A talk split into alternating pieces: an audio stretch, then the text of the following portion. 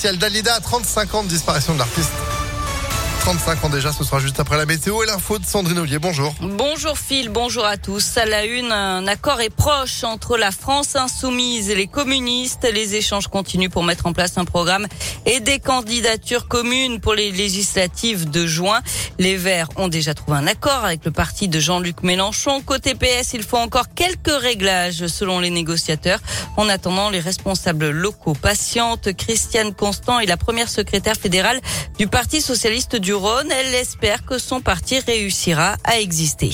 Forcément, euh, il faut discuter entre nous, mais nous n'avons pas la main puisque tout se passe au niveau national.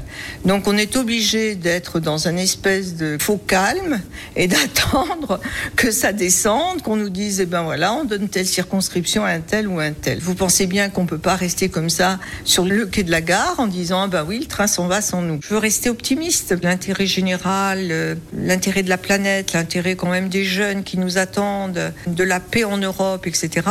Sans les socialistes, eh bien, je me demande si on arrivera à quelque chose. Et de son côté, le Parti radical de gauche s'est dit opposé à une union avec le bloc de gauche.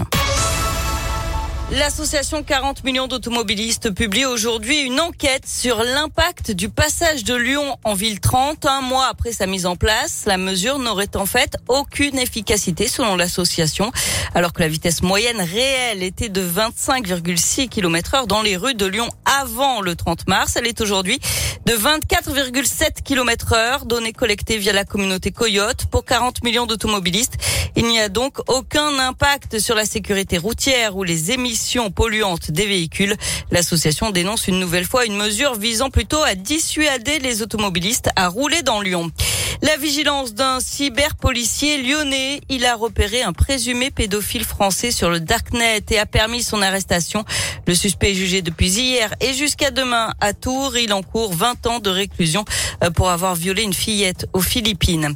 Et puis, événement rare en France, Marc Lévy sera en séance de dédicace à la librairie de Citre à Écully Grand Ouest euh, le vendredi 20 mai de 17h30 à 19h30. L'auteur français qui vit à New York viendra présenter son nouveau roman, Noah. C'est gratuit, mais l'inscription est obligatoire.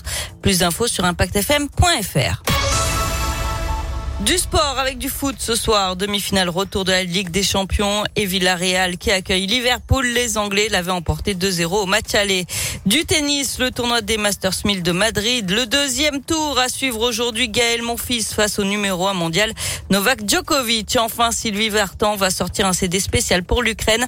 On y retrouvera notamment la chanson Odessa interprétée pour la première fois en 1998 par la chanteuse âgée aujourd'hui de 77 ans. L'intégralité des bénéfices de ce CD iront au profit de l'Ukraine et sera reversé à l'UNICEF. Le CD euh, comportera cinq titres emblématiques évoquant l'exil, la résilience et la liberté, euh, sortie prévue le 27 mai. Merci.